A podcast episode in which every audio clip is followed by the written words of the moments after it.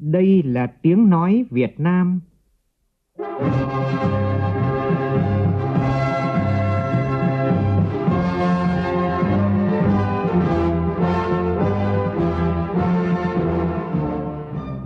là tiếng nói Việt Nam, phát thanh từ Hà Nội, thủ đô nước Cộng hòa xã hội chủ nghĩa Việt Nam.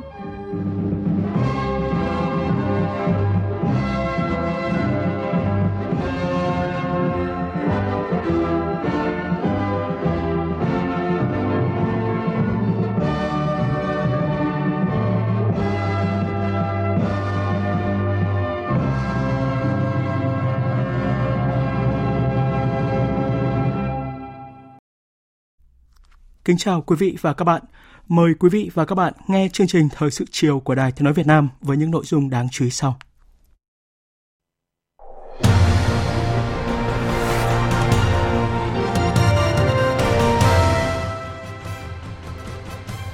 Tổng Bí thư Chủ tịch nước Nguyễn Phú Trọng gửi thư cho ngành giáo dục nhân dịp năm học mới.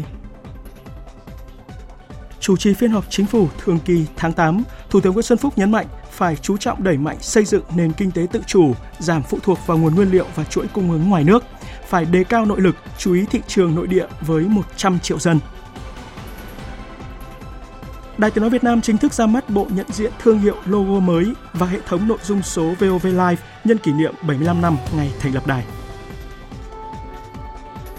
Đến nay, dịch COVID-19 tại Đà Nẵng đã cơ bản được kiểm soát. Thành phố đang lên kế hoạch xét nghiệm trên diện rộng cho hơn 71.000 hộ gia đình trong đợt đầu tiên.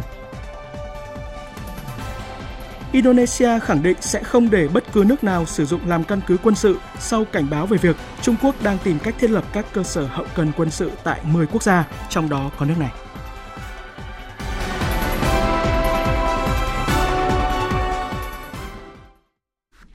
Bây giờ là nội dung chi tiết. Nhân dịp khai giảng năm học mới 2020-2021, Tổng Bí thư Chủ tịch nước Nguyễn Phú Trọng đã có thư gửi các thầy giáo, cô giáo, cán bộ quản lý, người lao động ngành giáo dục, các em học sinh sinh viên và các bậc phụ huynh. Trong không khí vui tươi của ngày khai giảng năm học mới, Tổng Bí thư Chủ tịch nước Nguyễn Phú Trọng thân ái gửi tới các thầy giáo, cô giáo, cán bộ quản lý, người lao động đã và đang công tác trong ngành giáo dục, cùng các em học sinh, sinh viên và các bậc phụ huynh lời thăm hỏi chân tình, những tình cảm thân thiết và lời chúc mừng tốt đẹp nhất. Tổng Bí thư Chủ tịch nước Nguyễn Phú Trọng vui mừng nhận thấy năm học 2019-2020, dù đại dịch COVID-19 đã và đang ảnh hưởng trực tiếp và nghiêm trọng đến các hoạt động của ngành giáo dục, nhưng với phương châm tạm dừng đến trường không dừng học, ngành giáo dục đã chủ động nhanh chóng triển khai đồng bộ, quyết liệt, hiệu quả các giải pháp, thực hiện thành công vừa phòng chống dịch hiệu quả, vừa bảo đảm hoàn thành kế hoạch năm học. Đây cũng là năm học cuối thực hiện kế hoạch 5 năm 2016-2020 của ngành giáo dục, được ghi nhận nhiều kết quả tích cực. Đặc biệt, việc tổ chức thành công kỳ thi tốt nghiệp trung học phổ thông năm 2020 bảo đảm an toàn trong khi tình hình dịch bệnh diễn biến phức tạp, được nhân dân ghi nhận, đánh giá cao. Nhân dịp này, thay mặt lãnh đạo Đảng, Nhà nước, Tổng Bí thư Chủ tịch nước Nguyễn Phú Trọng ghi nhận và nhiệt liệt biểu dương sự cố gắng nỗ lực vượt qua khó khăn và những kết quả của ngành giáo dục đã đạt được trong năm học vừa qua. Năm học mới 2020-2021, đại dịch COVID-19 có thể còn có những diễn biến mới. Tổng Bí thư Chủ tịch nước Nguyễn Phú Trọng đề nghị ngành giáo dục cần tiếp tục quán triệt và tổ chức triển khai thực hiện có hiệu quả các chủ trương chính sách của Đảng nhà nước về giáo dục và đào tạo, khắc phục mọi khó khăn để vừa phòng chống dịch hiệu quả, vừa tổ chức tốt việc học tập cho học sinh sinh viên, tập trung nguồn lực để nâng cao chất lượng giáo dục đào tạo, nhất là đào tạo nguồn nhân lực chất lượng cao, đáp ứng yêu cầu công nghiệp hóa hiện đại hóa đất nước và cuộc cách mạng công nghiệp lần thứ tư tăng cường giáo dục truyền thống lịch sử, văn hóa dân tộc, đạo đức, lối sống, lý tưởng cách mạng, rèn luyện kỹ năng và bản lĩnh cho học sinh sinh viên, xây dựng môi trường giáo dục thân thiện, an toàn, nỗ lực phấn đấu tạo tiền đề để thực hiện thành công kế hoạch 5 năm 2021-2025 của ngành giáo dục và lập thành tích chào mừng Đại hội đại biểu toàn quốc lần thứ 13 của Đảng.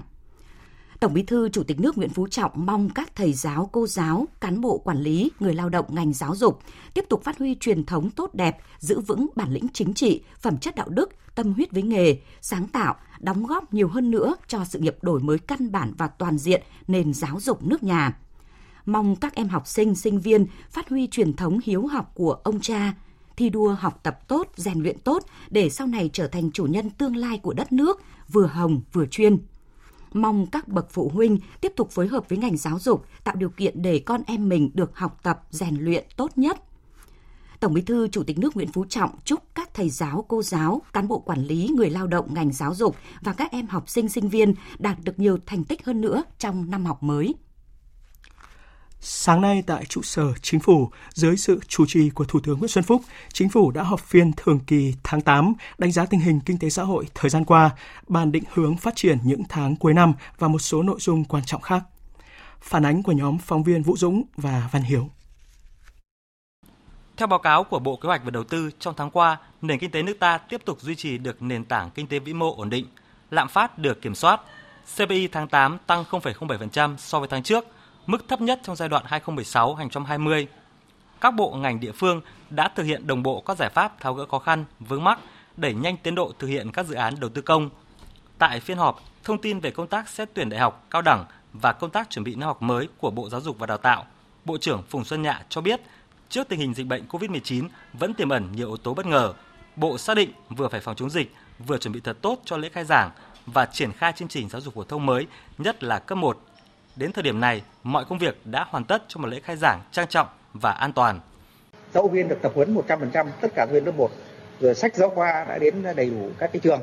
và các cái công việc khác các trường cũng đã chuẩn bị công tác khai giảng. Năm nay có cái điểm mới so với 7 năm là nhập trường tiệu trường là thống nhất muộn đầu tháng 9 và thống nhất cả nước từ mùng 5 tháng 9 là khai giảng. Và lễ khai giảng cũng được tổ chức rất là gọn nhưng vẫn đảm bảo được cái trang trọng và cái ý nghĩa lan tỏa được cái ờ, niềm tin những cái vui tươi của các cháu và những nơi mà đang thực hiện giãn cách theo chỉ thị 16 thì các trường cũng linh hoạt để tổ chức cái lễ khai giảng ờ, cho phù hợp. Đại diện cho các cơ quan báo chí trực thuộc chính phủ phát biểu về việc tăng cường thông tin truyền thông về các chủ trương chính sách của Đảng, Nhà nước, công tác chỉ đạo điều hành của chính phủ nhằm tạo sự lan tỏa và đồng thuận trong các tầng lớp nhân dân, nỗ lực cùng chính phủ khắc phục mọi khó khăn phòng chống dịch bệnh COVID-19 một cách hiệu quả, góp phần cùng cả nước đưa nền kinh tế vượt qua giai đoạn khó khăn, tiếp tục phát triển bền vững trong thời gian tới. Tổng giám đốc Đài Tiếng nói Việt Nam Nguyễn Thế Kỷ khẳng định các cái đơn vị tuyên truyền báo chí, nhất là các cơ quan báo chí của chính phủ, bám sát cái diễn biến của dịch Covid-19, có một cái tín hiệu lạc quan rằng là nước ta cơ bản kiểm soát được dịch bệnh tại một số ổ dịch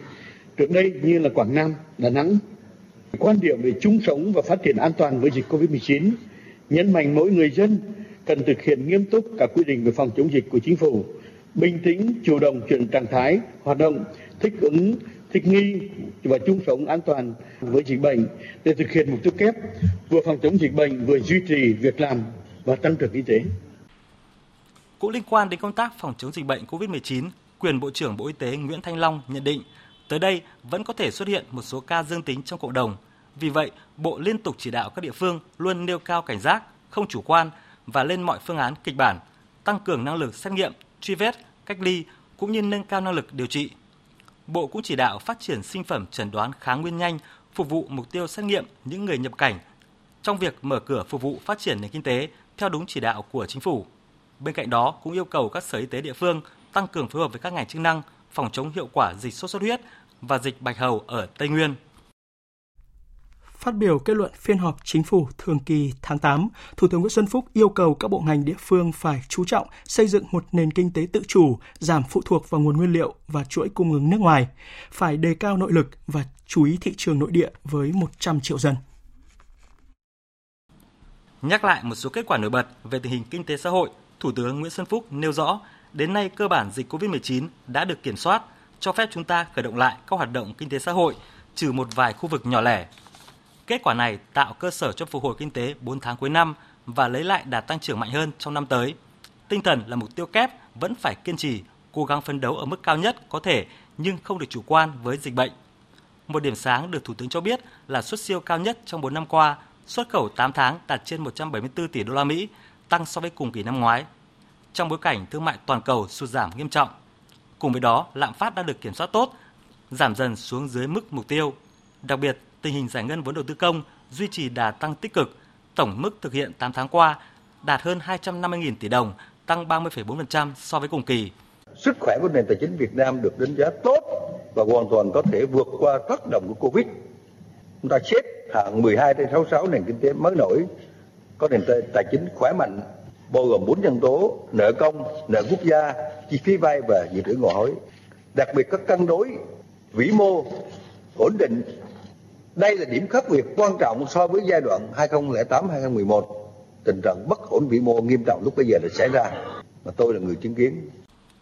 Tuy nhiên, Thủ tướng cũng chỉ rõ một số rủi ro đối với nền kinh tế, đó là thách thức từ bên ngoài mà lớn nhất hiện nay là dịch bệnh COVID-19 diễn biến khó lường, chưa kiểm soát được tại nhiều nước và khu vực. Căng thẳng thương mại vẫn leo thang, địa chính trị phức tạp, thiên tai, lũ lụt ảnh hưởng đến khả năng phục hồi kinh tế toàn cầu. Thủ tướng đề nghị các bộ ngành địa phương điều hành chủ động, linh hoạt chính sách tài khóa, tiền tệ để hỗ trợ kích thích kinh tế nhưng phải bảo đảm ổn định vĩ mô, kiểm soát tốt lạm phát như mục tiêu đề ra. Tiếp tục giảm lãi suất cho vay, kể cả các khoản nợ hiện có.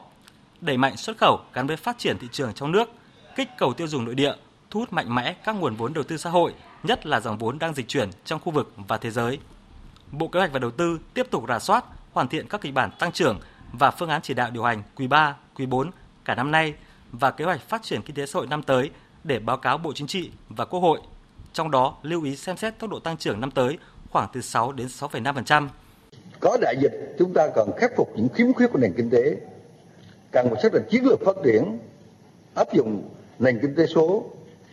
chiến lược số ở Việt Nam, cơ cấu lại quản trị, tổ chức lại sản xuất. Nếu làm được thì sẽ có sức bật mạnh sau khủng hoảng và xuất phát từ khủng hoảng có thể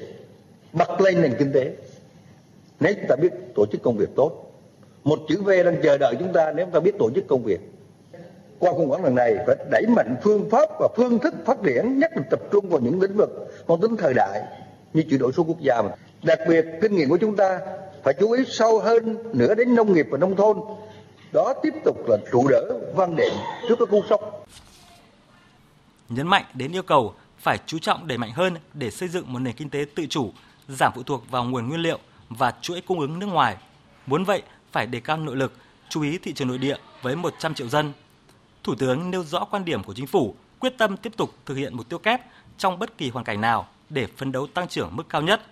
Yêu cầu các bộ ngành địa phương, nhất là các đô thị lớn như Hà Nội, Thành phố Hồ Chí Minh tiếp tục tháo gỡ vướng mắc, đẩy nhanh tiến độ tháo gỡ cho doanh nghiệp,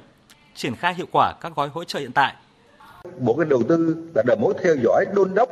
nắm rõ các vấn đề này để giúp tháo gỡ vướng mắc kịp thời hơn nữa. Giải công đường công mục tiêu 95 đến 100 phần trăm thì phải có biện pháp mạnh mẽ. Trong chính phủ phải làm gương cái này. Các thành viên chính phủ, các bộ, các cơ quan. Với tình hình trên, tôi vẫn yêu cầu một lần nữa các bộ có liên quan đặc biệt bộ đầu tư tận dụng cơ hội dịch chuyển chủ cung ứng và vốn đầu tư để thu hút FDI có sàng lọc tổ công tác của các đồng chí và có phương án cụ thể các địa phương có thể điều chỉnh linh hoạt về khu công nghiệp cần ưu tiên mở rộng nguồn xe mới khu công nghiệp cần thu hẹp thu lại những khu công nghiệp không thể làm được công bố khu công nghiệp sẵn sàng về quỹ đất sạch về cơ sở hạ tầng Thủ tướng Nguyễn Xuân Phúc cũng đề nghị các địa phương tổ chức khai giảng năm học mới trên tinh thần gọn nhẹ, an toàn. Liên quan đến việc mở lại các chuyến bay thương mại, Thủ tướng nhắc lại yêu cầu kiểm soát chặt chẽ, không được để dịch bệnh lây lan. Ngành y tế tiếp tục đề xuất các phương án cách ly phù hợp đối với các chuyên gia, nhà đầu tư, lao động tay nghề cao khi nhập cảnh vào nước ta. Vào chiều nay, Văn phòng Quốc hội tổ chức họp báo về chương trình nội dung của Đại hội đồng Liên nghị viện Hiệp hội các quốc gia Đông Nam Á lần thứ 41, gọi tắt là IPA 41. Diễn ra từ ngày 8 đến ngày 10 tháng 9 này, đây là lần đầu tiên trong lịch sử IPA, một kỳ đại hội đồng được tổ chức theo hình thức trực tuyến. Tin của phóng viên Đỗ Minh. Năm nay, lần thứ ba, Quốc hội Việt Nam đảm nhận chức chủ tịch IPA và cũng là lần thứ ba đăng cai tổ chức đại hội đồng IPA. Đây là một điểm nhấn quan trọng trong công tác đối ngoại của Quốc hội nhiệm kỳ 14, góp phần làm nổi bật thành tựu ngoại giao nhà nước và ngoại giao nghị viện của Việt Nam trong bối cảnh đại dịch COVID-19 diễn biến phức tạp trên thế giới và trong khu vực. Đại hội đồng IPA 41 lần này có chủ đề Ngoại giao nghị viện vì cộng đồng ASEAN gắn kết và chủ động thích ứng. Tại kỳ đại hội này, Quốc hội Việt Nam dự kiến đề xuất hai sáng kiến cốt lõi. Một là đề xuất thành lập cơ chế hội nghị nghị sĩ trẻ nhằm đề cao vai trò của nghị sĩ trẻ nói riêng và thanh niên nói chung – hai là muốn kết nối, gắn kết hoạt động của IPA với hoạt động của Liên minh Nghị viện Thế giới IPU, gắn với việc thực hiện chương trình nghị sự 2030 vì sự phát triển bền vững. Về vai trò của Nghị viện trong hợp tác quốc tế chống đại dịch COVID-19, chủ nhiệm Ủy ban Đối ngoại của Quốc hội Nguyễn Văn Dầu nhấn mạnh. Về vai trò dẫn dắt của Quốc hội trong cái việc thực thi và một số chính sách ví dụ như là À, phòng chống đại dịch Covid-19 thì lần này thống nhất của các nghị viện của à, các nước thành viên là có hai ủy ban sẽ bàn rất sâu vào cái cái nội dung này thì Ủy ban Kinh tế có cái chủ đề vai trò nghị viện trong việc thúc đẩy gắn kết phục hồi kinh tế ASEAN sau đại dịch Covid-19. Và tôi cũng đề nghị là các đại biểu quốc hội các nước nên xem lại cái nguồn ngân sách để mở rộng, giúp chính phủ để phục hồi và hạn chế cái à, tác hại của đại dịch. Hiện số lượng đại biểu quốc tế đăng ký dự họp lên đến 30 đoàn với 380 đại biểu, trong đó có 230 đại biểu quốc hội. Đây là số lượng đại biểu lớn so với các kỳ đại hội trước. Đại hội đồng lần này, trưởng đoàn các nghị viện thành viên tham dự cũng đạt mức cao nhất từ trước tới nay, gồm 11 chủ tịch nghị viện IPA. Thái Lan có cả chủ tịch quốc hội và chủ tịch thượng viện, ba chủ tịch nghị viện quan sát viên, ba chủ tịch nghị viện khách mời. Đặc biệt có sự tham dự của Tổng thư ký IPU và cố vấn đặc biệt của Tổng thư ký Liên Hợp Quốc. Chiều nay tại nhà Quốc hội diễn ra hội nghị đại biểu Quốc hội chuyên trách cho ý kiến về dự thảo luật cư trú sửa đổi. Phóng viên Lại Hoa đưa tin. Các ý kiến tại hội nghị nhất trí với đề nghị của chính phủ về việc không quy định điều kiện đăng ký thường trú áp dụng riêng đối với thành phố trực thuộc trung ương như luật hiện hành, bởi nếu việc đặt ra các điều kiện riêng này sẽ làm hạn chế quyền tự do cư trú của công dân, tác động đến quyền lợi ích hợp pháp của một bộ phận công dân đang sinh sống làm việc tại các thành phố lớn nhưng không đủ điều kiện đăng ký thường trú. Một số đại biểu Quốc hội còn băn khoăn với quy định về xóa đăng ký thường trú, đề nghị cần xem xét thận trọng các trường hợp xóa đăng ký thường trú bởi có thể sẽ tác động bất lợi đến người dân khi thực hiện các quyền và thủ tục hành chính có yêu cầu thông tin cá nhân, thông tin về nơi cư trú. Phó Chủ tịch Quốc hội Uông Trung Lưu cho rằng, chính phủ cần sớm đề xuất phương án điều chỉnh thời điểm có hiệu lực thi hành của luật cho phù hợp trước khi Quốc hội thông qua dự án luật này. Đề nghị chính phủ tiếp tục chỉ đạo quyết liệt, tập trung nguồn lực để bảo đảm các điều kiện thi hành luật từ mùng 1 tháng 7 năm 2021 như hoàn thiện việc cấp số định danh cá nhân, xây dựng và đưa vào vận hành các cơ sở dữ liệu liên quan, đầu tư nâng cấp hạ tầng kết nối giữa các cơ quan trung ương, giữa trung ương với địa phương, đầu tư máy móc thiết bị, chuẩn bị đào tạo tập huấn nguồn nhân lực. Trường hợp không thể hoàn thành theo thời gian nói trên thì đề nghị chính phủ sớm đề xuất phương án điều chỉnh thời điểm có hiệu lực thi hành của luật để báo cáo Quốc hội trước khi thông qua dự án luật này. Cũng tại hội nghị, nhiều ý kiến vẫn còn khác nhau về đăng ký tạm trú. Các đại biểu cho rằng người đăng ký tạm trú vào chỗ ở hợp pháp do thuê mượn, ở nhờ thì phải được người cho thuê cho mượn, cho ở nhờ đồng ý bằng văn bản, nhưng có bổ sung ngoại lệ đối với người đăng ký tạm trú có quan hệ nhân thân. Ý kiến khác thì cho rằng khi đồng ý cho thuê cho mượn, cho ở nhờ thì chủ sở hữu đã chấp thuận cho người thuê mượn ở nhờ được sinh sống thường xuyên ở chỗ ở đó. Do đó, người cho thuê cho mượn, cho ở nhờ không thể từ chối hay cản trở người đang thực tế cư trú thực hiện việc đăng ký tạm trú với cơ quan nhà nước nhằm đảm bảo các quyền lợi ích hợp pháp của mình và trật tự quản lý nhà nước về cư trú.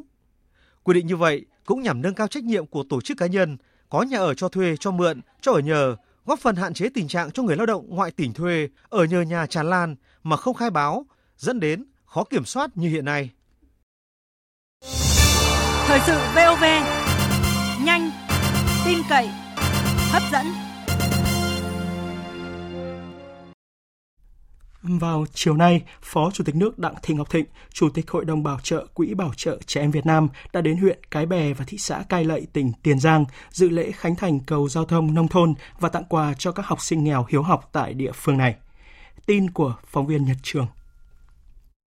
Tại xã Hậu Mỹ Bắc B, huyện Cái Bè, Phó Chủ tịch nước Đặng Thị Ngọc Thịnh đã dự lễ cắt băng khánh thành cầu kênh Phụng Thớt nối liền hai ấp Mỹ Trung và Hậu quế phục vụ thuận tiện cho việc đi lại vận chuyển hàng hóa của người dân địa phương. Tổng kinh phí xây dựng cây cầu Phụng Thớt là 800 triệu đồng do Quỹ Bảo trợ Trẻ Em Việt Nam và công ty Grab tài trợ.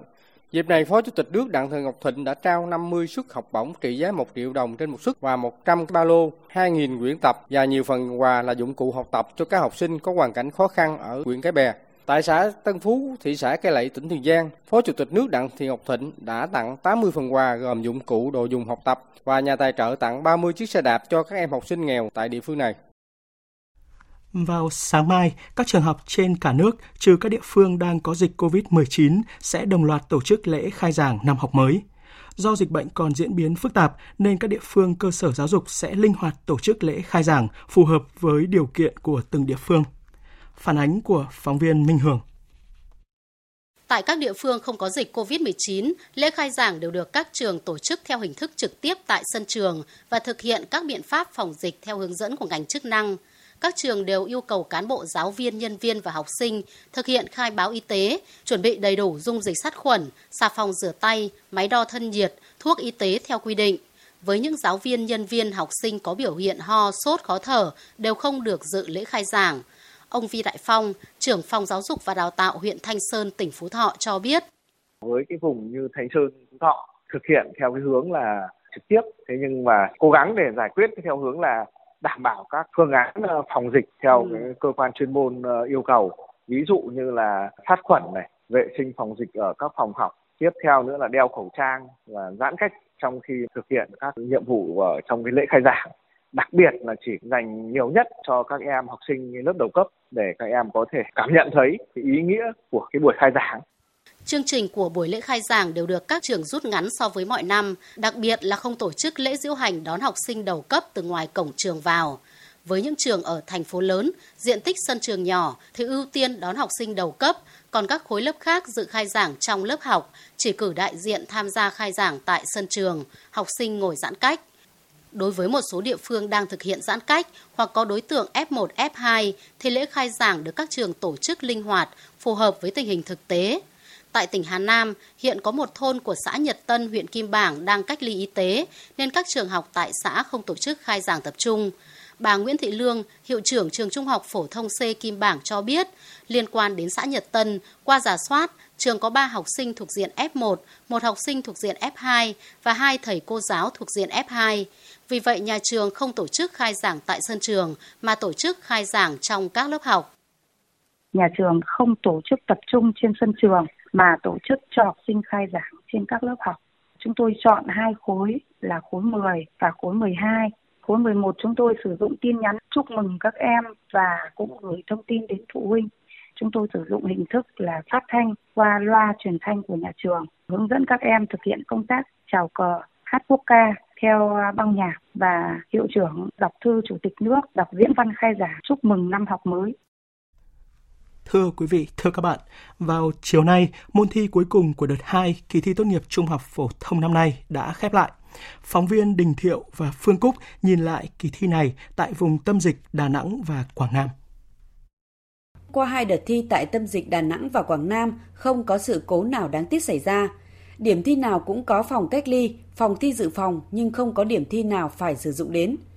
Thầy Nguyễn Đức Sơn, trưởng điểm thi trường Trung học phổ thông chuyên Lê Thánh Tông, thành phố Hội An, tỉnh Quảng Nam cho rằng thành công của kỳ thi nhờ công tác chuẩn bị hết sức chu đáo, có các kịch bản tình huống cụ thể để xử lý. Năm nay thì Sở Giáo dục và Đào tạo tỉnh Quảng Nam làm rất là kỹ, đặt ra cái việc diễn tập nghiệp vụ thì cho cán bộ viên chức chứ không chỉ là phổ biến tập huấn do đó là trong cái ngày thi vừa qua thì không có trường hợp thí sinh nào vi phạm quy chế cũng không có trường hợp cán bộ viên chức nào là vi phạm quy chế cũng như là sai sót trong nghiệp vụ. Kết thúc hai đợt thi, đáng tiếc là vẫn còn hàng trăm thí sinh ở Quảng Nam và Đà Nẵng vì nhiều lý do mà vắng mặt không dự thi. Một số trường hợp vì ốm đột xuất không liên quan đến bệnh COVID-19 đã không thể tiếp tục thi các môn còn lại. Thế nhưng đây được xem là kỳ thi thành công ngoài mong đợi, không có trường hợp giáo viên, cán bộ coi thi và thí sinh vi phạm quy chế. Kiểm tra công tác thi tốt nghiệp trung học phổ thông đợt 2 tại Quảng Nam và Đà Nẵng, ông Mai Văn Trinh, Cục trưởng Cục Quản lý Chất lượng Bộ Giáo dục và Đào tạo đánh giá cao công tác chuẩn bị thi cử của hai địa phương này. Theo ông Mai Văn Trinh, kỳ thi đảm bảo kế hoạch phòng chống dịch, diễn ra nghiêm túc, an toàn, công bằng và khách quan. Chúng ta chuẩn bị kỳ thi này trong một cái hoàn cảnh là cũng bị động, không biết dịch khi nào thì kết thúc cả. Quyết tâm tổ chức kỳ thi vào cái ngày mùng 3 mùng 4 tháng 9 này nên sự nỗ lực rất là lớn. Nếu mà không trách nhiệm cao, không quyết tâm lớn chúng ta không làm được. Đáp ứng được cái tâm tư nguyện vọng của học sinh, phụ huynh mà cũng là trực tiếp đóng góp rất quan trọng vào cái công việc chung của cả ngành giáo dục đào tạo. Đến nay thì dịch COVID-19 tại thành phố Đà Nẵng cơ bản đã được kiểm soát. Thành phố đang khẩn trương triển khai các biện pháp khoanh vùng không để dịch bệnh lây lan. Trong đó, việc xét nghiệm virus SARS-CoV-2 diện rộng theo hộ gia đình là căn cứ rất quan trọng để thành phố quyết định các biện pháp cụ thể khi nới lỏng giãn cách xã hội. Dự kiến đợt đầu tiên, Đà Nẵng sẽ xét nghiệm cho hơn 71.000 hộ gia đình. Và trong diễn biến mới nhất, Ủy ban nhân dân thành phố Đà Nẵng vừa có văn bản gửi các đơn vị địa phương về việc chuyển trạng thái áp dụng các biện pháp phòng chống dịch COVID-19 bắt đầu từ 0 giờ ngày mai, mùng 5 tháng 9. Tin của phóng viên Thanh Hà. Từ ngày mai, người dân Đà Nẵng hạn chế ra khỏi nhà nếu không cần thiết, bắt buộc đeo khẩu trang khi ra khỏi nhà, giao tiếp, làm việc tại nơi công cộng, trong công sở, trường học, bệnh viện, cơ sở sản xuất, kinh doanh, dịch vụ nơi đông người. Yêu cầu thường xuyên rửa tay bằng xà phòng hoặc dịch sát khuẩn, giữ khoảng cách an toàn khi tiếp xúc, tối thiểu 1 mét, không được tập trung quá 20 người tại nơi công cộng thành phố Đà Nẵng tiếp tục tạm dừng các hoạt động lễ hội, nghi lễ tôn giáo, tín ngưỡng, thờ tự, giải đấu thể thao, sự kiện tập trung quá 20 người, không tổ chức ăn uống tập thể, đám hiếu, đám hỉ, tiệc liên hoan, tân gia tập trung quá 20 người, khuyến khích người dân tổ chức đơn giản, gọn, không tập trung đông người. Tiếp tục dừng hoạt động các cơ sở kinh doanh dịch vụ không thiết yếu tại các khu điểm vui chơi, các cơ sở làm đẹp, karaoke, massage, quán bar, vũ trường, dạp phim, casino, điểm cung cấp dịch vụ Internet công cộng, trò chơi điện tử. Đà Nẵng cho phép hoạt động lưu trú được hoạt động trở lại, tạm dừng các dịch vụ khác tại các khách sạn, cơ sở lưu trú. Thành phố tiếp tục dừng hoạt động thể dục thể thao, thể hình tại phòng tập gym, yoga, visa, pizza, hoạt động thể thao trong nhà, hoạt động thể thao, võ thuật có tiếp xúc trực tiếp, hoạt động tắm biển. Các nhà hàng, cửa hàng, cơ sở kinh doanh dịch vụ ăn uống chỉ được bán cho khách mang đi, đặt hàng và bán qua mạng, giao hàng tận nơi cho khách hàng, nghiêm cấm phục vụ khách tại chỗ. Thông tin từ Ban chỉ đạo phòng chống dịch COVID-19, vào chiều nay, nước ta đã phát hiện 3 trường hợp nhập cảnh từ Ukraine về nước mắc COVID-19 và được cách ly ngay tại Bà Rịa Vũng Tàu. Cũng trong chiều nay, Ban chỉ đạo phòng chống dịch COVID-19 của thành phố Hà Nội đã tổ chức cuộc họp trực tuyến với các quận huyện bàn các biện pháp ngăn chặn dịch lây lan, trong đó chú trọng công tác phòng chống dịch tại các bệnh viện và các cơ sở giáo dục khi học sinh bước vào năm học mới. Cập nhật của Sở Y tế Hà Nội cho biết, từ ngày 21 tháng 8 đến nay, Hà Nội không ghi nhận thêm ca mắc mới ngoài cộng đồng. Hiện thành phố có 589 trường hợp F1, 3.605 trường hợp F2, hơn 1.400 người đang cách ly tập trung. Trong 5 ngày qua, thành phố Hà Nội đã khám sàng lọc 1.849 bệnh nhân có triệu chứng ho, sốt, khó thở. Các bệnh viện cách ly điều trị 64 bệnh nhân nghi ngờ. Ông Trương Quang Việt, Phó Giám đốc phụ trách Trung tâm Kiểm soát Bệnh tật CDC Hà Nội đề nghị các quận huyện chú trọng công tác truyền thông để người dân chủ động phòng chống dịch. Vào năm học mới, ngoài cái ngày khai giảng ra thì sẽ có một cái dòng người khá lớn từ các tỉnh thành, từ các học sinh, sinh viên, người nhà sẽ đổ về Hà Nội khá là đông ở các địa phương. Chính vì thế cho nên cũng cần phải lưu tâm đến việc truyền thông, phân luồng, quản lý và nâng cao ý thức cùng đồng thời có cái phương án để giám sát về công tác phòng chống dịch tại các bệnh viện, đại diện Sở Y tế cho biết qua kiểm tra 81 trên 81 bệnh viện trên địa bàn có 78 trên 81 bệnh viện đạt mức an toàn. Một bệnh viện ở mức an toàn thấp, hai bệnh viện không an toàn phải đóng cửa. Sau nhiều lần kiểm tra, các bệnh viện vẫn còn nhiều tồn tại hạn chế. Nhận định vẫn còn ca bệnh ở ngoài cộng đồng tại các địa phương nên Hà Nội vẫn còn nguy cơ. Ông Ngô Văn Quý, Phó Chủ tịch Ủy ban nhân dân thành phố Hà Nội nhấn mạnh, việc chống dịch là nhiệm vụ lâu dài, yêu cầu các địa phương, đơn vị tiếp tục thực hiện nghiêm túc các chỉ đạo, biện pháp phòng chống dịch theo quy định. Phó Chủ tịch Ủy ban nhân dân thành phố Hà Nội cũng giao Sở Lao động Thương binh và Xã hội phối hợp Sở Y tế đón 810 người làm việc sinh sống ở Đà Nẵng có nguyện vọng về Hà Nội theo tinh thần trường hợp nào xét nghiệm âm tính đã qua 14 ngày thì khuyến cáo tiếp tục cách ly tại nhà. Với người chưa xét nghiệm thì cách ly tại nhà, lấy mẫu xét nghiệm theo dõi trong 14 ngày. Tất cả các trường hợp đều phải khai báo y tế.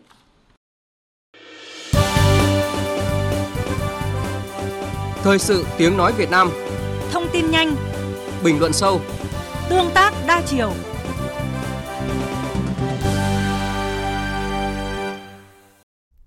Thưa quý vị, thưa các bạn, đúng vào dịp kỷ niệm 75 năm ngày thành lập Đài Tiếng Nói Việt Nam mùng 7 tháng 9, vào sáng nay tại Trung tâm Phát thanh Quốc gia số 58 Quan sứ Hà Nội diễn ra buổi họp báo ra mắt bộ nhận diện thương hiệu logo mới của Đài Tiếng Nói Việt Nam và hệ thống nội dung số VOV Live. Phản ánh của phóng viên Phương Thoa. Trải qua chặng đường 75 năm lịch sử, đến nay, Đài Tiếng Nói Việt Nam trở thành đơn vị báo chí quốc gia duy nhất phát triển theo mô hình tập đoàn truyền thông đa phương tiện, gồm đầy đủ 4 loại hình báo chí. Đáp ứng yêu cầu mới, đòi hỏi một hình ảnh mới, thể hiện được quy mô và tầm vóc hiện đại của Đài Tiếng Nói Việt Nam. Chính vì vậy, logo và bộ nhận diện thương hiệu mới của Đài Tiếng Nói Việt Nam VOV đã ra đời, phản ánh được khát vọng tầm nhìn chiến lược phát triển dài hạn, đem lại diện mạo hoàn toàn mới, phù hợp với xu hướng truyền thông hiện đại và hội nhập quốc tế. Theo đó, chữ V được lấy cảm hứng từ cánh chim lạc, một biểu tượng truyền thống trên trống đồng của dân tộc Việt, thể hiện sự lạc quan, ước mơ và gợi một tinh thần bứt phá vươn lên. Chữ O với biểu tượng nút play chính giữa thể hiện tinh thần của VOV là một cơ quan báo chí đa phương tiện, gợi sự chuyển động liên tục tịnh tiến về phía trước và cùng hướng bay của hai cánh chim lạc. Logo sử dụng hai màu đỏ và xanh dương được điều chỉnh với những giải chuyển màu, tạo sự hiện đại, hội nhập nhưng vẫn đậm đà bản sắc Việt Nam. Phó Tổng Giám đốc Đài Tiếng Nói Việt Nam Phạm Mạnh Hùng khẳng định logo thương hiệu mới của VOV không chỉ thể hiện tính kế thừa những giá trị cốt lõi và phát huy niềm tự hào thương hiệu, mà còn thể hiện tinh thần hướng tới tương lai và tầm nhìn mới cho đài. Quan trọng nhất là thể hiện được cái tầm nhìn, cái cái khát vọng uh, phát triển Đài Tiếng Nói Việt Nam là một cái cơ quan báo chí có uy tín ở tầm khu vực và quốc tế. Vì Đài Tiếng Nói Việt Nam không chỉ là một cái cơ quan báo chí làm báo bằng tiếng Việt mà chúng ta có khả năng mà làm báo bằng nhiều thứ tiếng khác nhau, bằng 13 thứ tiếng dân tộc thiểu số và 13 thứ tiếng nước ngoài. Chúng ta truyền tải được rất nhiều những cái nội dung thông điệp cho đối nội và đối ngoại phụng sự cái sự nghiệp bảo vệ xây dựng và bảo vệ tổ quốc cũng như mở cửa hội nhập của đất nước đưa đất nước có những cái bước tiến phát triển vững chắc trong cái giai đoạn tới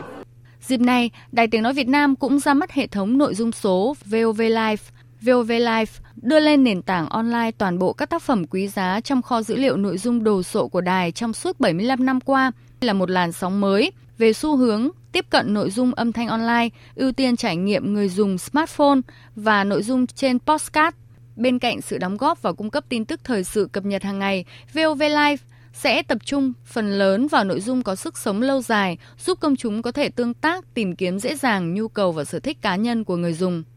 Nhà văn Nguyễn Đình Tú cho biết.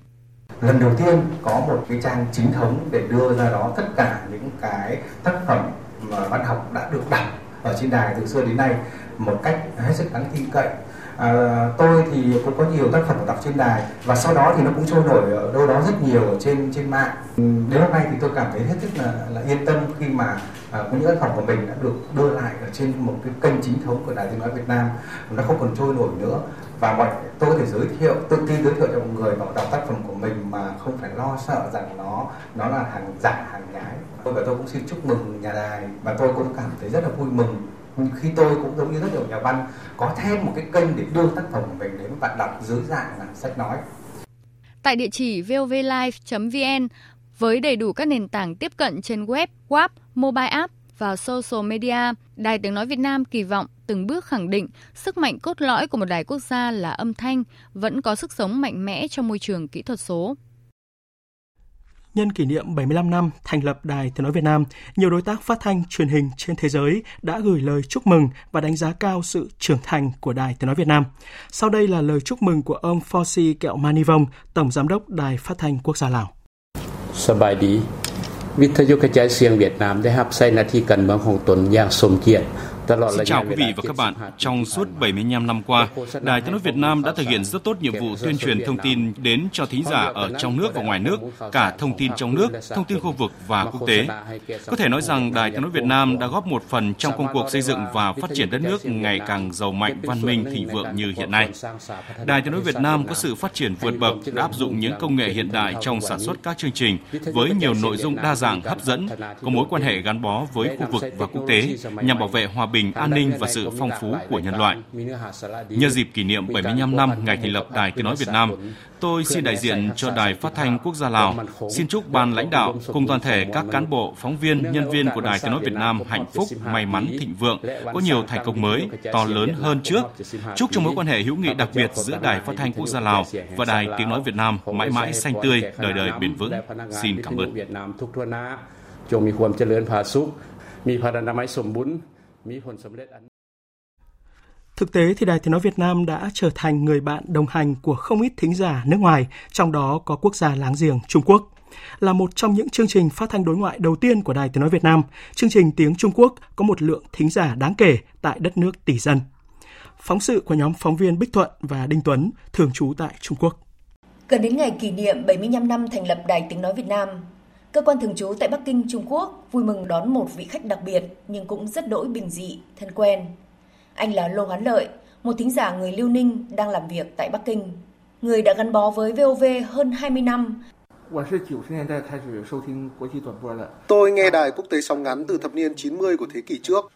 Qua tần số 7220 kHz, tôi có thể nghe rất rõ chương trình của các bạn. Nhờ chương trình mà tôi biết nhiều hơn các tin tức về Việt Nam. Khi đó, chuyên mục thời sự chính trị rất hấp dẫn đối với tôi. Không chỉ vậy, nhờ nghe VOV,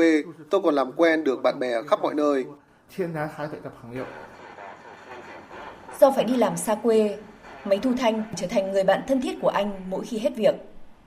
Anh luôn có sẵn hai chiếc radio, một chiếc chất lượng tốt hơn dùng để nghe ở nhà mỗi tối. Chiếc còn lại anh mang đi làm để nghe mỗi khi bớt việc. Vì rất thích nghe đài nên tôi thường xuyên nghe VOV,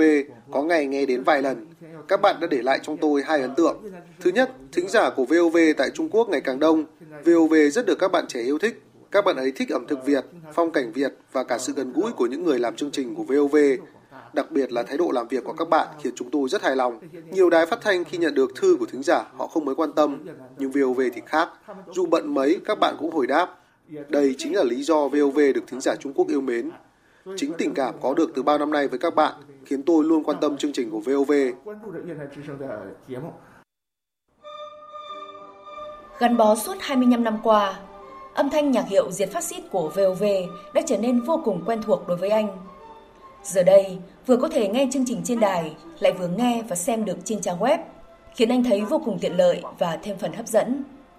Anh mong muốn được xem nhiều hơn những hình ảnh về đất nước con người Việt Nam. Anh cũng hy vọng VOV có nhiều hơn các chương trình giao lưu với thính giả trên sóng và trên trang web để chương trình thêm phần sinh động. Nhân dịp thành lập đài, anh tặng một bức chướng chữ vàng trên nền đỏ. Anh chia sẻ. Ngày 7 tháng 9 là sinh nhật 75 tuổi của VOV. Tôi xin phép được thay mặt thính giả Trung Quốc gửi lời chúc mừng đến quý đài. Trước khi tôi đến đây, nhiều bạn nghe đài cũng muốn thông qua tôi gửi lời hỏi thăm tới các bạn và chúc mừng VOV. Đây là một chút quà nhỏ của tôi. Chúc VOV và chương trình tiếng Trung Quốc sinh nhật vui vẻ. Với những người làm phát thanh thì có lẽ không gì hạnh phúc bằng nhận được tình cảm yêu thương gắn bó của thính giả bốn phương, đặc biệt là những thính giả ngoại quốc. Hy vọng là những đổi mới không ngừng của Đài Tiếng nói Việt Nam trong thời gian tới sẽ ngày càng đáp ứng tốt hơn nhu cầu thông tin giáo dục và giải trí của bạn nghe đài ở cả trong và ngoài nước. Thưa quý vị, thưa các bạn, đội tuyển xe tăng Việt Nam đã về nhất vòng chung kết bảng 2 cuộc thi xe tăng hành tiến trong khuôn khổ Hội thao quân sự quốc tế diễn ra tại Liên bang Nga. Phóng viên Văn Thường, thường trú tại Nga, đưa tin.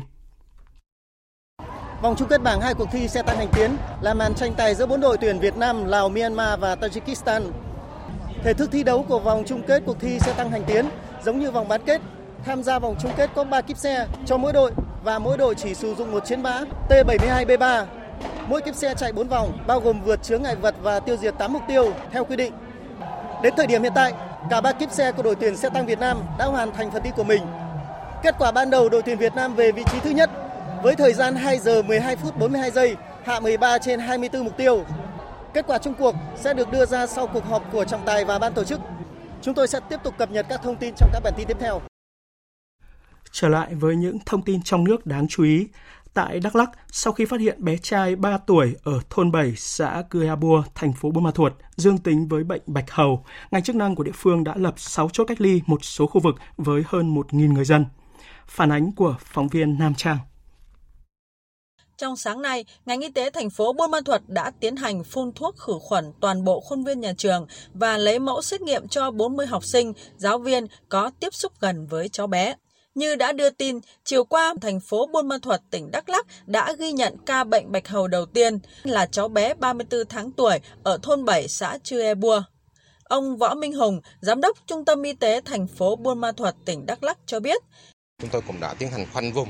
ở trên địa bàn cái khu vực của bệnh nhân sinh sống hiện tại trong khu vực cách ly có khoảng 247 hộ và 1.010 nhân khẩu ở trên địa bàn chúng tôi khoanh vùng. Là chúng tôi tiến hành phun thuốc toàn bộ cho những hộ gia đình ở trong khu vực cách ly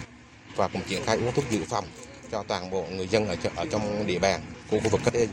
và cũng chỉ đạo cho các trạm y tế xã phường và tiến hành rà soát lại toàn bộ danh sách trẻ từ 2 tháng tuổi trở lên cho đến người lớn và sẽ triển khai tiêm phòng vaccine trong thời gian tới. Tính đến hôm nay, tỉnh Đắk Lắk đã ghi nhận 41 trường hợp bạch hầu tại 15 xã trên địa bàn 6 huyện và thành phố, đó là lắc Madrak, Krông Bông, Chu Quynh, Cư Mờ Nga và thành phố Buôn Ma Thuật. Trong khi đó hôm nay tỉnh Gia Lai ghi nhận thêm 3 ca bệnh bạch hầu ở 3 xã khác nhau và đều là trẻ em. Như vậy tới nay tại Gia Lai có 38 bệnh nhân bạch hầu với 14 ổ dịch. Tỉnh Quảng Nam vừa yêu cầu thu hồi các sản phẩm pate minh chay sau khi có 3 người ở địa phương này nghi ngộ độc thực phẩm vì dùng loại sản phẩm này. Liên quan đến việc giải quyết hậu quả và trách nhiệm của các cơ quan chức năng khi để sản phẩm pate minh chay gây ngộ độc cho nhiều người trên diện rộng, phóng viên Minh Long thông tin. Ông Nguyễn Như Tiệp, Cục trưởng Cục Quản lý Chất lượng Nông lâm sản và Thủy sản cho biết, ngay sau khi sự việc xảy ra, Sở Nông nghiệp và Phát triển Nông thôn thành phố Hà Nội đã đình chỉ sản xuất của công ty trách nhiệm hữu hạn hai thành viên lối sống mới có trụ sở tại tổ 2, thị trấn Đông Anh, huyện Đông Anh, thành phố Hà Nội và yêu cầu công ty này báo cáo đầy đủ về số lượng sản phẩm, khối lượng sản phẩm bị vi phạm an toàn thực phẩm để cung cấp cho các tỉnh thành phố thu hồi triệt để sản phẩm vi phạm. Việc này là cái sự phối hợp liên ngành giữa hai sở nông nghiệp y tế. Còn với giác độ Bộ Nông nghiệp thì đã có văn bản chỉ đạo cho sở nông nghiệp rồi. Bên y tế cũng chỉ đạo cơ sở y tế rồi. Thì bây giờ là chúng tôi sẽ tiếp tục theo dõi hỗ trợ chính quyền địa phương để làm tốt các việc này. Không những sở nông nghiệp và sở y tế Hà Nội và chúng tôi cũng đã có văn bản chỉ đạo tất cả các sở nông nghiệp phát triển nông thôn, ban quản lý an toàn thực phẩm thành phố Hồ Chí Minh, Bắc Ninh, Đà Nẵng để phối hợp với ngành y tế bởi vì là cái sản phẩm này ấy là nó phân phối không chỉ ở một tỉnh mà ở nhiều tỉnh. Ông Nguyễn Như Tiệp thông tin thêm, việc công bố chất lượng sản phẩm là doanh nghiệp phải tự chịu trách nhiệm nhằm cải cách thủ tục hành chính. Không chỉ ở Việt Nam mà các nước cũng triển khai như vậy. Trách nhiệm đảm bảo an toàn thực phẩm là do người sản xuất, người kinh doanh tự chịu trách nhiệm đầu tiên. Các cơ quan quản lý nhà nước có trách nhiệm giám sát, kiểm tra, thanh tra và xử lý nếu phát hiện vi phạm. Vấn đề quan trọng là chúng ta phải xác định được chính xác là từ đâu, từ nguyên liệu, từ quá trình chế biến, từ con người hay từ thiết bị. Như người ta khám bệnh ấy, không biết được nguyên nhân, không biết được bệnh thì không chữa được bệnh. Thì cái việc xác định nguyên nhân này ấy, là phải có thời gian, phải làm rất khoa học để xác định đúng được nguyên nhân. Bởi không đúng được nguyên nhân thì sẽ không khắc phục được để tránh tái phạm. Tiếp tục thông tin về việc thất lạc cho cốt tại chùa Kỳ Quang 2 ở quận Gò Vấp, thành phố Hồ Chí Minh. Hôm nay rất đông người dân vẫn tìm đến chùa để hỏi rõ sự tình, dù khu vực lưu giữ cho cốt tại chùa đang bị phong tỏa. Phản ánh của phóng viên Hoàng Dương. Ông Đặng Văn Hải, ngụ tại phường 3, quận Gò Vấp, thành phố Hồ Chí Minh cho biết, gia đình ông đang gửi tro cốt của một người thân tại chùa. Bản thân ông và gia đình rất bất bình trước sự thất lạc tro cốt tại chùa Kỳ Quang 2. Tuy nhiên, đây là việc tâm linh nên gia đình ông vẫn đồng ý những giải pháp khắc phục mà đại diện chính quyền địa phương cùng nhà chùa đưa ra và mong sự việc mau chóng được giải quyết. Bây giờ cái hạn như là phải mở cái đó ra để cho người ta vô, người ta tìm cái cái cốt của thân nhân nhà người ta. Để coi có kiếm được được cái nào đỡ cái đó. Tự vì thử ADM nó cũng rất tốn rất là nhiều tiền. Cái đây là mình làm cái cách để mà chùa đỡ tốn tiền mà cái người dân cũng đỡ cực. Trước đó, chiều ngày 3 tháng 9, đoàn công tác của Ủy ban nhân dân phường 17 đã có buổi làm việc với chùa Kỳ Quang 2, phường 17, quận Gò Vấp, thành phố Hồ Chí Minh. Sau đó, các bên liên quan đã cùng đại diện các gia đình thân nhân gửi tro cốt vào chùa tiến hành thực hiện kiểm đếm.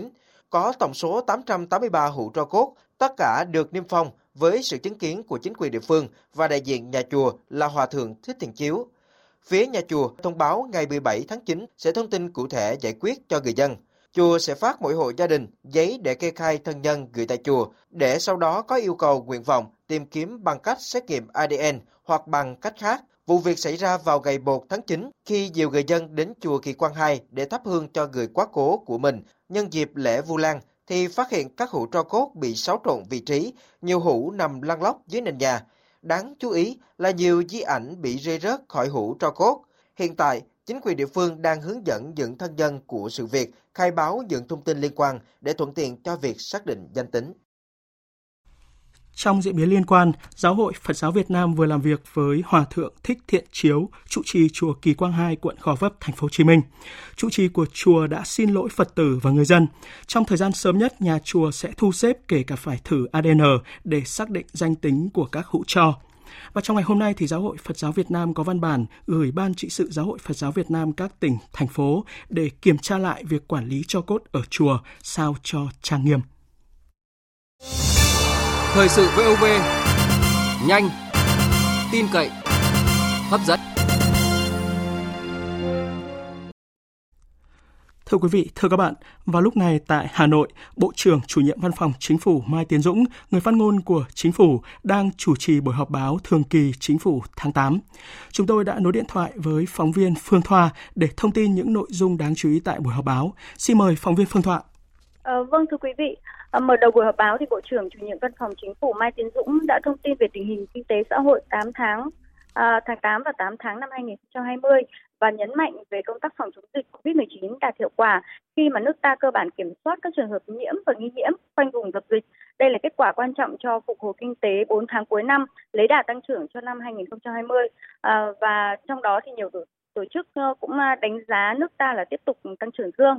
Theo đó thì chỉ số giá tiêu dùng dùng tháng 8 năm 2020 tăng 0,07% so với tháng trước, giảm 0,12% so so với tháng 12 năm 2019. À, lạm phát cơ bản à, tháng 8 giảm 0,01% so với tháng trước và tăng 2,12% so với cùng kỳ năm trước. À, tại họp báo thì các cơ quan báo chí nêu lên các vấn đề nóng như mà dư luận và xã hội đang quan tâm gửi tới các thành viên chính phủ uh, như là việc đề xuất tiếp tục giảm lãi suất ngân hàng, việc khởi tố bắt giam chủ tịch Ủy ban nhân dân thành phố Hà Nội Nguyễn Đức Trung và sai phạm của ông Trung liên quan tới vụ án Nhật Cường. Uh, trách nhiệm cụ thể của các bên liên quan trong uh, các vụ ngộ độc do sử dụng pate minh chay hay là kế hoạch mở ra các đường bay quốc tế. Uh, thông tin chi tiết thì tôi sẽ gửi tới quý vị và các bạn trong những chương trình sau. Xin mời biên tập viên tiếp tục chương trình. Xin được cảm ơn phóng viên Phương Thoa. Chuyển sang các tin thế giới đáng chú ý. Nhân dịp kỷ niệm 75 năm ngày chiến thắng phát xít, Chủ tịch Trung Quốc Tập Cận Bình đã có những phát biểu cứng rắn gián tiếp đầu tiên trước những động thái của Mỹ thời gian gần đây. Phóng viên Bích Thuận, thường trú tại Trung Quốc, đưa tin. Trong bài phát biểu tại buổi tọa đàm nhân kỷ niệm 75 năm ngày chiến thắng phát xít tổ chức hôm qua tại Bắc Kinh, Chủ tịch Trung Quốc Tập Cận Bình đã 5 lần sử dụng cụm từ quyết không đồng ý để gián tiếp đáp trả những phát ngôn và hành động của Washington nhằm vào nước này thời gian gần đây. Năm điều quyết không đồng ý được ông Tập Cận Bình nhắc tới liên quan tới việc bóp méo lịch sử Đảng Cộng sản Trung Quốc, bôi nhọ tính chất và tôn chỉ của đảng này, bóp méo và thay đổi con đường xã hội chủ nghĩa đặc sắc Trung Quốc, phủ định và bôi nhọ những thành tựu vĩ đại xây dựng chủ nghĩa xã hội của nhân dân Trung Quốc, mưu đồ tách rời và đối lập mối quan hệ giữa Đảng Cộng sản và nhân dân Trung Quốc, áp đặt lý trí lên Trung Quốc bằng cách bắt nạt, thay đổi hướng tiến lên của Trung Quốc, cản trở những nỗ lực tạo dựng cuộc sống tốt đẹp của người dân nước này, phá hoại cuộc sống hòa bình và quyền lợi phát triển của người dân Trung Quốc, hợp tác giao lưu giữa nhân dân Trung Quốc và các nước cũng như sự nghiệp cao cả hướng tới hòa bình và phát triển của nhân loại. Đây là lần đầu tiên lãnh đạo tối cao của Trung Quốc có những phát biểu công khai được giới nghiên cứu đánh giá là nhằm vào quan hệ căng thẳng với Mỹ thời gian gần đây. Trong khi đó, cũng phát biểu nhân sự kiện này, Đại sứ Trung Quốc tại Mỹ Thôi Thiên Khải lại nhắc lại quá khứ kể vai chiến đấu vì hòa bình và chính nghĩa giữa hai nước trong chiến tranh thế giới thứ hai trên chiến trường châu Á, đồng thời kêu gọi hai bên tìm lại tinh thần hợp tác trong giai đoạn lịch sử này. Về quan hệ giữa Trung Quốc và Ấn Độ, Tư lệnh Lục quân Ấn Độ hôm nay khẳng định tình hình tại đường kiểm soát thực tế giữa Ấn Độ và Trung Quốc vẫn đang rất căng thẳng. Phóng viên Phan Tùng, thường trú tại Ấn Độ đưa tin. Tư lệnh lục quân Ấn Độ Manoy Mukund Naravane đang có chuyến công tác 2 ngày tới thị trấn Lê, thuộc vùng lãnh thổ liên bang Ladakh để thị sát kiểm tra tình hình tại đường LAC giữa Ấn Độ và Trung Quốc. Ông Naravane đánh giá những diễn biến gần đây tại biên giới với Trung Quốc là nghiêm trọng. Uh, tình hình dọc đường kiểm soát thực tế đang căng thẳng. Trên cơ sở theo dõi sát các diễn biến, chúng tôi đã triển khai lực lượng nhằm phòng ngừa và bảo vệ an toàn cho binh lính cũng như an ninh cho đất nước và việc triển khai quân đội được thực hiện dọc theo đường kiểm soát thực tế để đảm bảo an ninh và toàn vẹn lãnh thổ cho đất nước. Quan điểm của hai bên vẫn là giữ nguyên hiện trạng và cố gắng bảo vệ lấy của mình. Hiện tại Ấn Độ và Trung Quốc vẫn tiếp tục tổ chức các cuộc tiếp xúc ở cấp lữ đoàn trưởng tại khu vực biên giới nhằm tìm biện pháp hạ nhiệt leo thang. Trong ngày hôm nay, Bộ trưởng Quốc phòng Ấn Độ Rajnath Singh sẽ có cuộc gặp người đồng cấp Trung Quốc Ngụy Phượng Hòa bên lề hội nghị thượng đỉnh Tổ chức Hợp tác Thượng Hải SCO đang diễn ra tại Moscow, Liên bang Nga. Một trong những nội dung trong cuộc gặp là căng thẳng quân sự giữa hai nước tại Đồng Ladakh kéo dài hơn 3 tháng qua. Trong khi đó, trước cảnh báo của Mỹ về việc Trung Quốc đang tìm cách thiết lập các cơ sở hậu cần quân sự tại khoảng 10 quốc gia, trong đó có Indonesia, nước này vừa khẳng định sẽ không để bất cứ nước nào sử dụng làm căn cứ quân sự. Phóng viên Hương Trà, thường trú tại Indonesia, đưa tin. Ngoại trưởng Indonesia bà Retno Marsudi khẳng định, theo đường lối và nguyên tắc chính sách đối ngoại của Indonesia, lãnh thổ Indonesia không thể và sẽ không được sử dụng làm căn cứ quân sự hoặc cơ sở hậu cần quân sự cho bất kỳ quốc gia nào. Trong khi đó, người phát ngôn Bộ Ngoại giao Indonesia, ông Teuku Faizasia cho biết chính sách đối ngoại và tích cực của Indonesia không mở ra bất kỳ dư địa nào cho hợp tác quân sự. Trong khi đó, Bộ Quốc phòng Indonesia không có bình luận thêm về vấn đề này. Trước đó, báo cáo của Lầu Năm Góc về phát triển quân sự và an ninh liên quan đến Cộng hòa Nhân dân Trung Hoa năm 2020 ngày 2 tháng 9 cho biết, ngoài ba nước láng giềng của Ấn Độ là Pakistan, Sri Lanka và Myanmar, các quốc gia khác mà Trung Quốc đang cân nhắc đặt cơ sở hạ tầng và hậu cần quân sự là Thái Lan, Singapore, Indonesia, các tiểu vương quốc Ả Rập Thống Nhất, Kenya, Seychelles, Tanzania, Angola và Tajikistan. Nếu Trung Quốc thiết lập thành công các cơ sở hậu cần quân sự, thì nước này có thể kết hợp với căn cứ quân sự ở Djibouti ở phía đông châu Phi để hỗ trợ cho việc tăng cường triển khai lực lượng hải quân, không quân và bộ binh trên khắp thế giới. Sau gần một thập kỷ, lần đầu tiên các phe phái chính trị tại Palestine tổ chức một cuộc họp ở cấp cao nhất nhằm tìm kiếm sự đồng thuận, nhằm chấm dứt tình trạng chia rẽ nội bộ, cũng như là bày tỏ lập trường phản đối thỏa thuận bình thường hóa quan hệ giữa Israel và các tiểu vương quốc Ả Rập Thống Nhất đạt được mới đây. Nhà lãnh đạo Palestine hối thúc thành lập một ban lãnh đạo quốc gia sẽ dẫn đầu các cuộc biểu tình ôn hòa chống lại việc chiếm đóng cùng một ủy ban bao gồm đại diện của tất cả các phe phái nhằm kiến tạo cơ chế chấm dứt sự chia rẽ. Tiếp theo mời quý vị và các bạn đến với trang tin thể thao.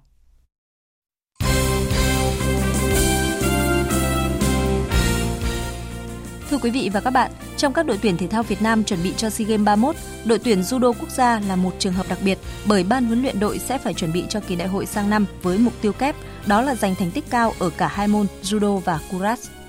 Việc đội tuyển judo quốc gia chuẩn bị SEA Games cho cả judo và kurat bắt đầu từ năm 2017 khi hai môn này đều có trong chương trình thi đấu của ASEAN Games 2018. Đến năm 2019, Kurat và Judo tiếp tục được nước chủ nhà SEA Games 30 là Philippines tổ chức thi đấu. Ở kỳ SEA Games này, các võ sĩ Việt Nam đã giành 7 huy chương vàng và một huy chương bạc trong 10 hạng cân ở môn Kurat. Điều này cho thấy tương quan lực lượng của chúng ta đang nhỉnh hơn các quốc gia khác trong khu vực ở môn thể thao này. Huấn luyện viên Nguyễn Duy Khanh, đội tuyển judo quốc gia cho biết. Các em ở chơi cũng ờ, nhiều em cũng đã từng tham gia giải cứu đoát rồi thì cũng trong hệ thống quốc gia cũng có rồi thế nên là, là, là các em ờ, nói chung là rất nhanh không không có gì khó khăn cả. Tại SEA Games 31, những võ sĩ sở trường đánh đứng trong đội tuyển judo quốc gia hiện tại sẽ được chuyển sang đánh kurat, trong khi số còn lại sẽ tranh tài ở môn judo. Và nếu căn cứ vào thành tích mà các võ sĩ đã giành được ở kỳ đại hội tại Philippines, thì mục tiêu kép mà thầy trò huấn luyện viên Nguyễn Duy Khanh hướng tới ở SEA Games 31 sẽ là giành tổng cộng 10 huy chương vàng. Nếu tình hình dịch bệnh được kiểm soát thuận lợi thì vào cuối tháng 9 này, giải bóng đá nữ vô địch quốc gia 2020 sẽ chính thức khởi tranh. Năm nay, giải đấu sẽ quay trở lại với thể thức thi đấu cũ, đó là đá vòng tròn hai lượt, lượt đi và lượt về để tính điểm xếp hạng từ hạng nhất đến hạng 7, giống như thể thức thi đấu đang được áp dụng tại các giải bóng đá chuyên nghiệp vô địch quốc gia.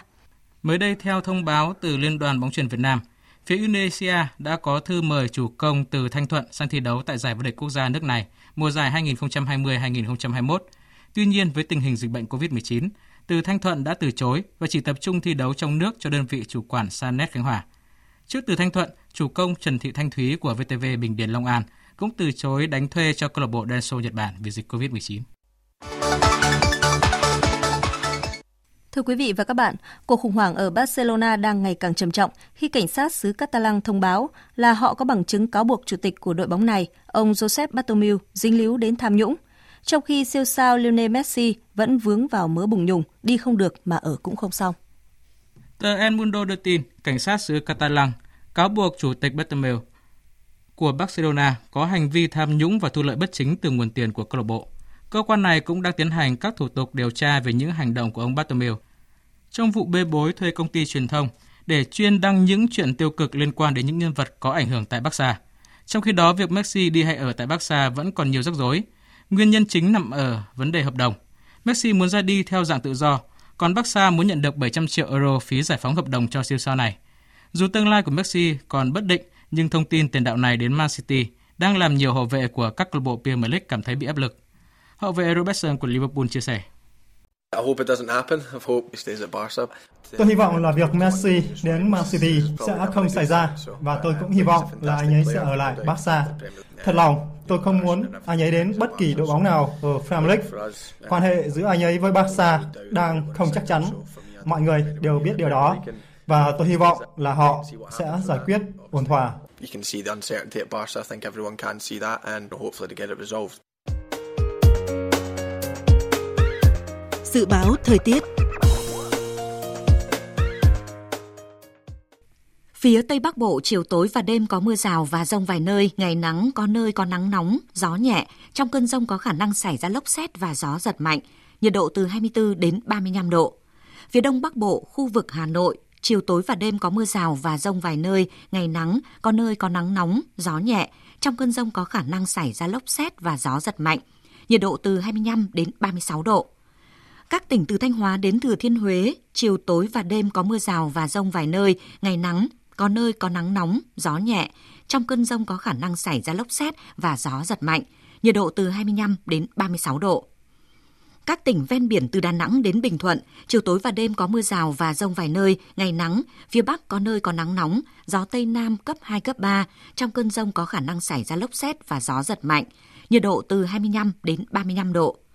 Tây Nguyên, có mưa rào và rông vài nơi, riêng chiều tối và tối có mưa rào và rải rác có rông, cục bộ có mưa vừa mưa to, gió Tây Nam cấp 2, cấp 3, trong cơn rông có khả năng xảy ra lốc xét và gió giật mạnh, nhiệt độ từ 20 đến 32 độ.